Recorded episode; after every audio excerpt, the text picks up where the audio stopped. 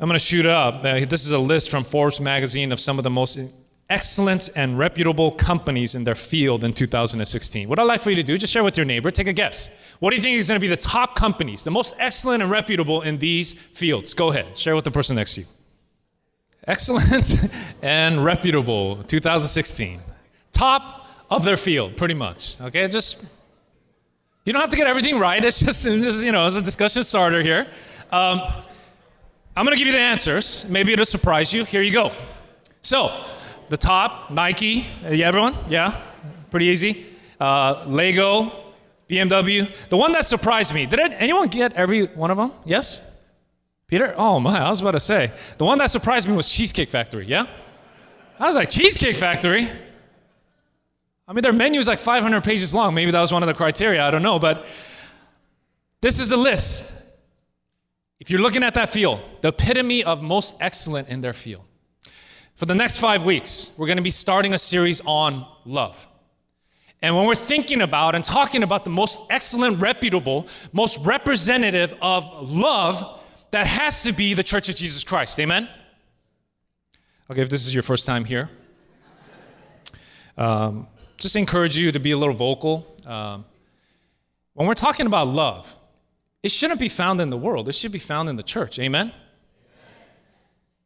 That when we're talking about the most excellent, that it should be found amongst the disciples of Jesus. And you see, that's the standard because if you read this passage, it talks about in verse 48, the standard of Jesus, it says this You therefore must be perfect as your heavenly Father is perfect. This is the standard of Jesus. If you want to love, you love perfection. That is the standard that Jesus has for us. Right? To be excellent in it. Let's not have a mediocre love, right? A so so love, or a love that just looks like any other part of the world, but be excellent. Be perfect just as your Father is perfect. That's why we're here, isn't it? That's my hope. I hope we're not here because, uh, you know, those are some good songs. I want to do something religious for the family. But I hope that you're here because you want to be filled to the brim with the love of God and take that to the world that is dying and to shine the light of Jesus wherever you go so that in turn that they might know the Father through our love and interaction.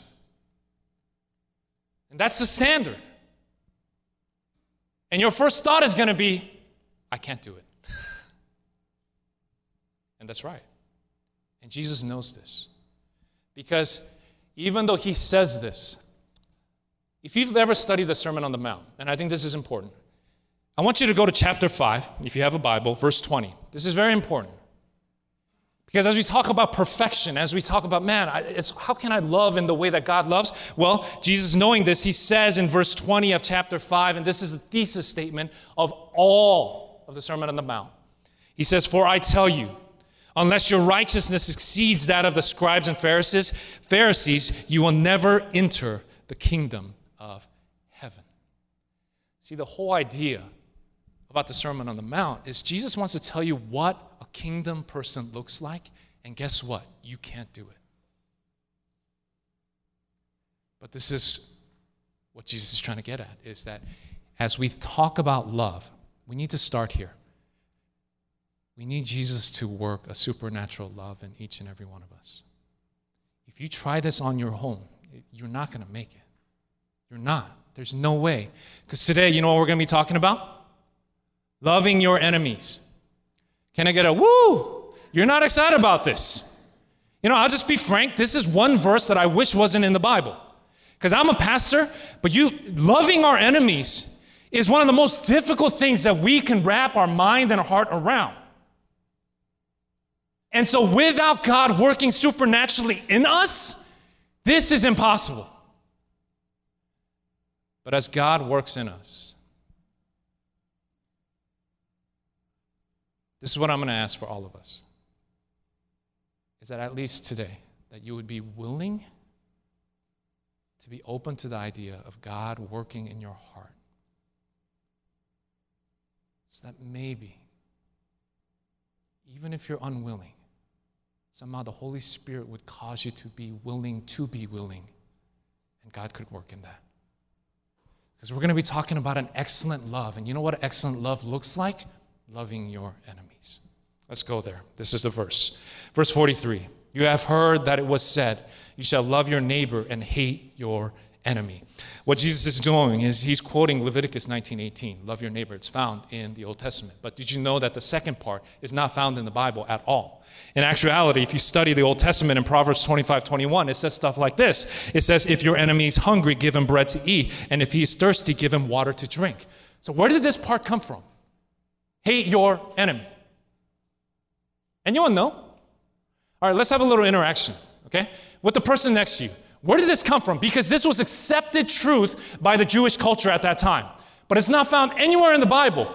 So when Jesus says, you should love your neighbor and hate your enemy, where did that part come from? Hate your enemy. Talk with your neighbor real quick.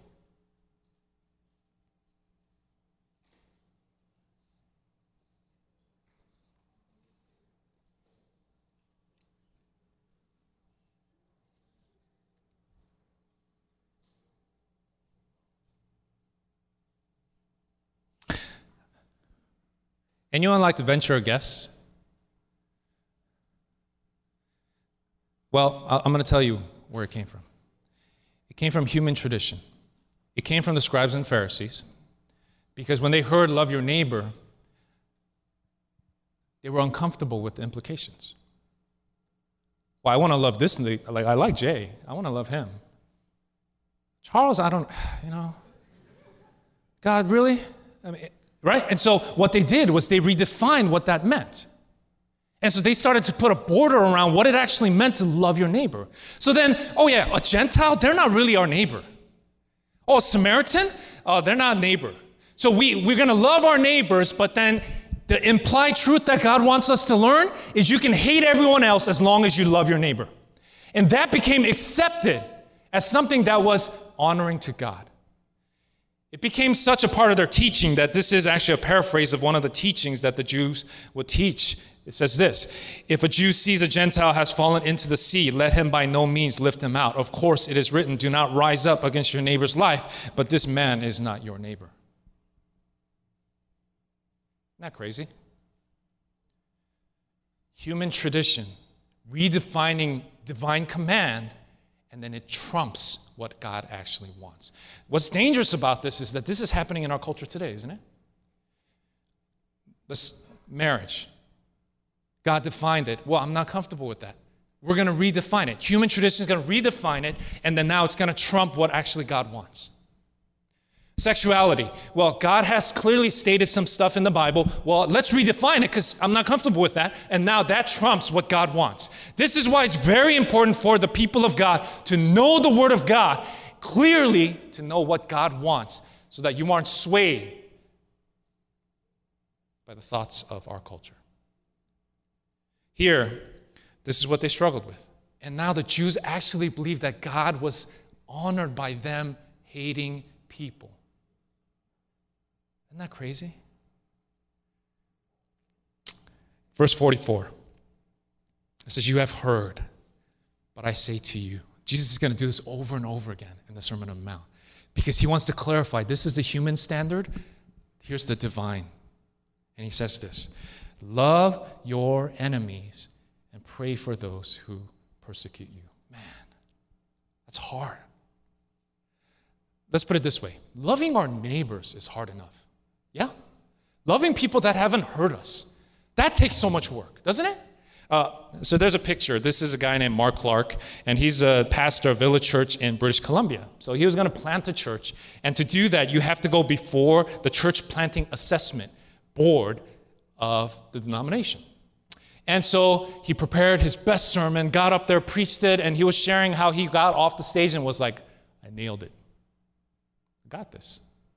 Got back up, they started asking him questions about the missional statement of the church, shared it, because he's ready, right? Five year plan, boom. 10 year plan, boom. And then at the end of the interview, something threw him off because they asked him a question that really just threw him off kilter. You know what they asked him? As they were finishing up, they said, Oh, you know what? We want, you know, obviously the church plan to be very missional. Uh, what's the name of your current neighbor? He didn't know. So he was like, oh, you know, I've been only living there five years. five years? Oh, and so that, okay, well, what about just one person on your street? Do you know anyone on your street? And he didn't, he didn't know anyone. And for him, it was like God slapping him in the face and saying, Look, you want to plant a church? What I'm calling you to, you need to live out each and every day. You know, the only reason why he passed that and got to plant his church is because of his wife. Because they asked because they have a wife portion where they have to interview her and they said oh can you name someone? She named everyone on the street and she knew every prayer request and that she's going down. And so he actually shared this that at the end they were like you know you're pretty average but Aaron, she's awesome. I mean she's wonderful. And so we're going to pass you to the next stage. You got some stuff to work on so please you know pray through that and work through that.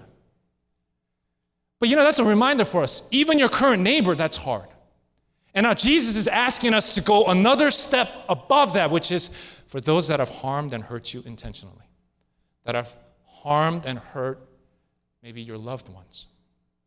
I want you to love them. Talk about needing God to do a work on our hearts. And then, if that wasn't hard enough, Jesus says something. He says, He says, Love your enemies and what? Pray for those who persecute you. You know, right before this section, you know what Jesus teaches on? He teaches on if someone slaps you on the cheek, do you remember what he says? What does he say? Turn the other cheek. Do you remember that? So that's right before this. But Jesus wants to push that a little bit deeper. Because what he's saying is it's not enough not to retaliate. It's not enough to just, you know, I'll take another slap. But it's another whole level to be able to love that person. Uh, this is what Pastor Mark he was sharing, and so if we have that quote, you can kind of put that up. He says there are a lot of people that have learned to turn the other cheek, but those same people have not learned to love the one that hit them. I'm going to tell you right now, when Jesus is saying pray for them, when you pray for someone, that's a sign of care and affection, isn't it? When you pray for someone, you are creating space in your heart to allow them in. So, what Jesus is saying here is not to just, oh, yeah, forgive them. Let's not talk. If I don't see you, we're good. It's be involved. Pray. Why? Well, let's go back to our verse. Something powerful happens. Verse 45 says this so that you may be sons of your Father who is in heaven. For he makes his sun rise on the evil and on the good, and sends rain on the just and on the unjust. For if you love those who love you, what reward do you have? Do not even the tax collectors do the same?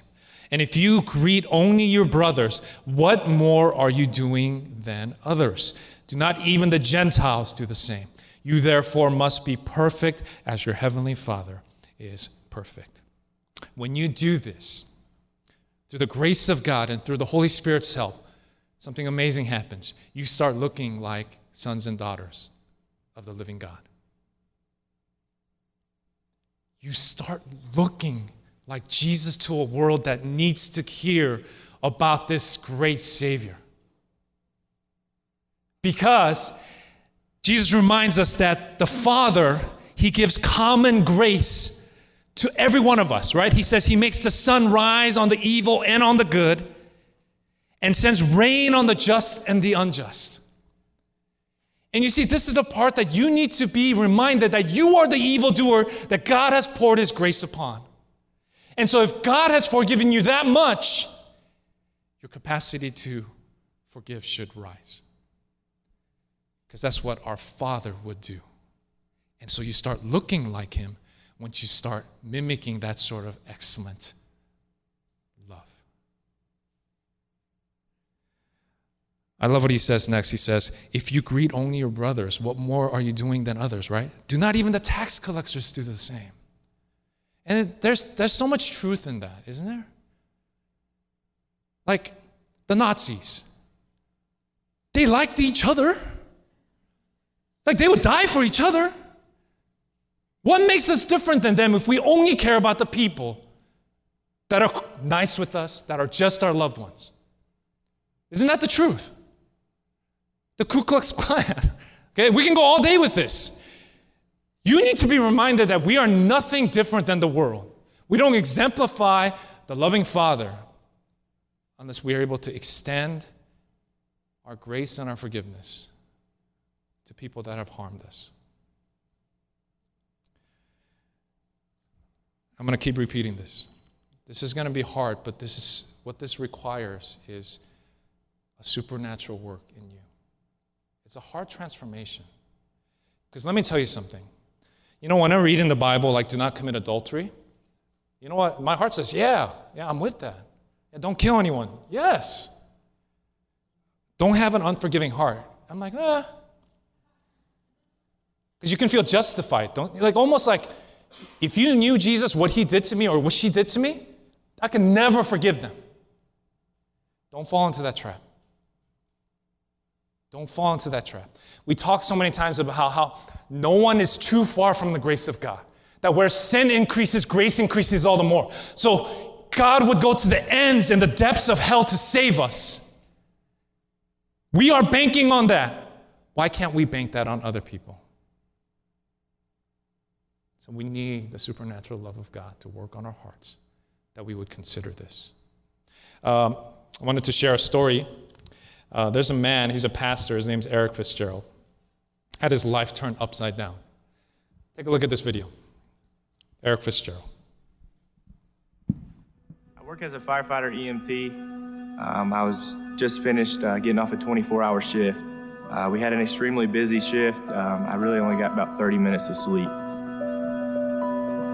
I drove home and uh, I didn't really feel the need that I, I, needed to pull over. So, about two miles from my house, um, I ended up falling asleep at the wheel and crossing the center line and uh, hitting an oncoming car head on. I had just woken up uh, that morning and, and, I heard a pounding on the front door. And so I went to see what was going on and uh, the senior pastor from my church where I serve, Jeff, was there. He had told me that my wife and my daughter had been in a car accident, that I need to get my keys, get my cell phone, get my wallet, and let's go. So I grabbed my stuff, we jumped the truck, we went to the hospital. When we got to the hospital, uh, the chaplain met us uh, at the emergency room and kind of walked us to the counseling room. The doctor began to share kind of what had happened, that June had sustained um, severe head trauma um, and, some broken bones, and, and the steering column had actually been crushed in towards her abdominal area. And due to the injuries that she sustained, um, that she had gone into cardiac arrest almost immediately, uh, the EMTs um, did everything that they could um, on the way to the hospital to try to do aggressive CPR and, and keep her going. But when they got to the hospital, um, they, they pronounced her dead. Um, my wife was also pregnant, uh, almost seven months pregnant uh, with our son, and, um, and we lost him as well. Faith, uh, who was 19 months old at the time, was also in the car, but amazingly, uh, she came out of it with, uh, with no injuries, just some mild abrasions and some bruises. Um, hearing, hearing the news, uh, just trying to process it, not only did I lose uh, my wife and my best friend, but I also lost a son. I went outside uh, to call my mom and tell her what had happened. And it's the most difficult phone call I've ever had to make.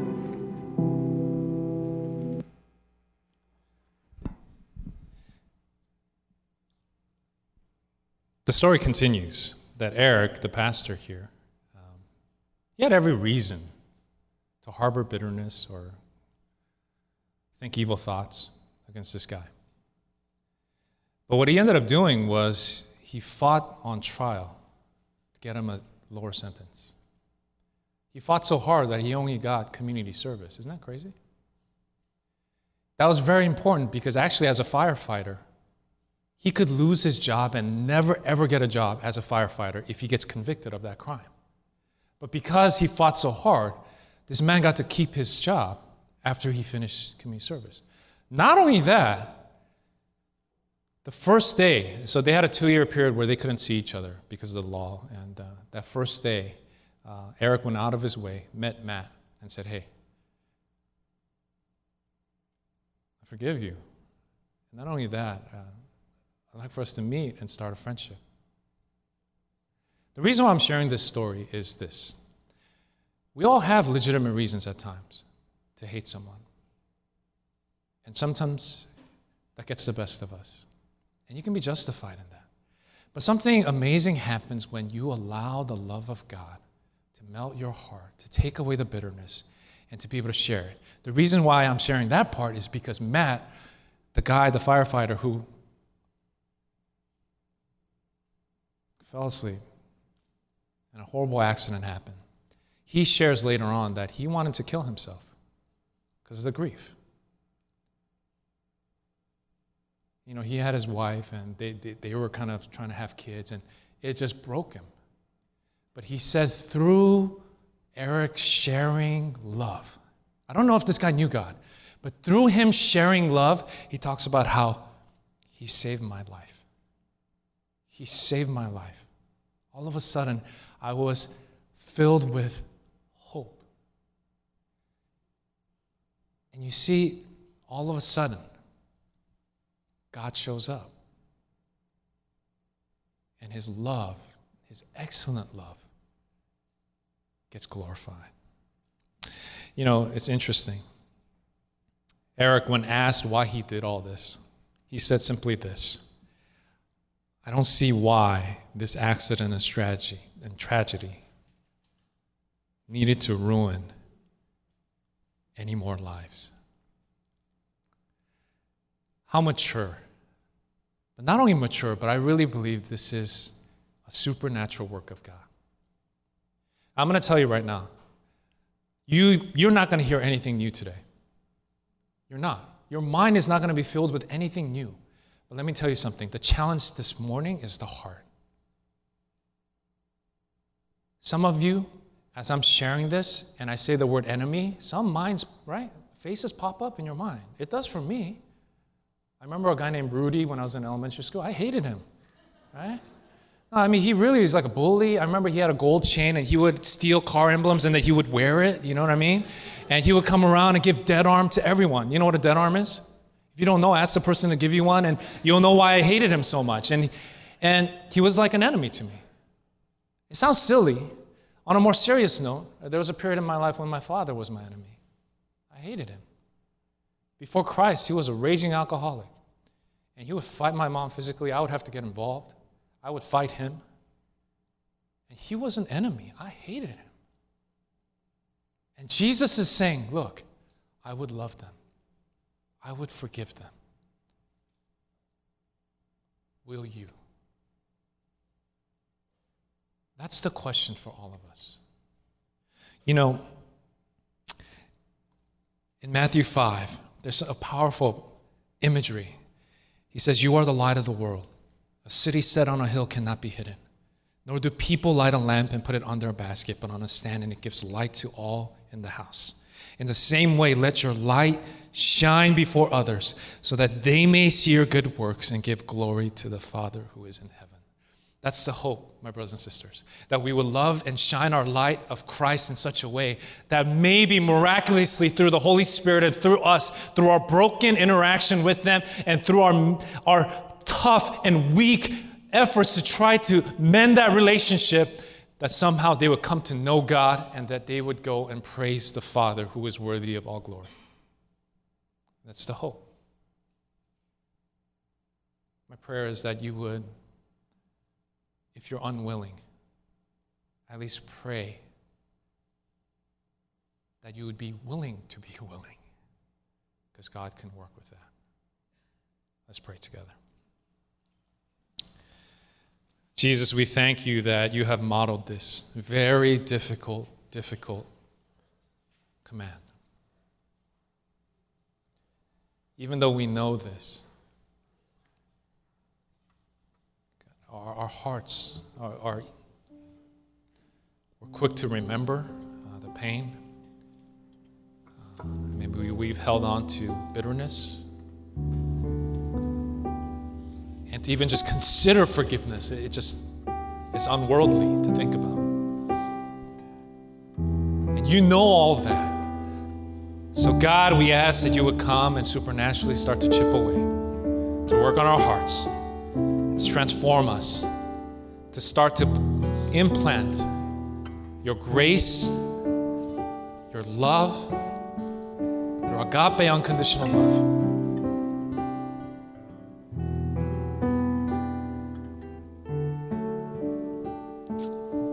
We lay ourselves before you. We come humbly knowing that we are weak. Let your love take over, Jesus. We love you. In your name we pray. Amen.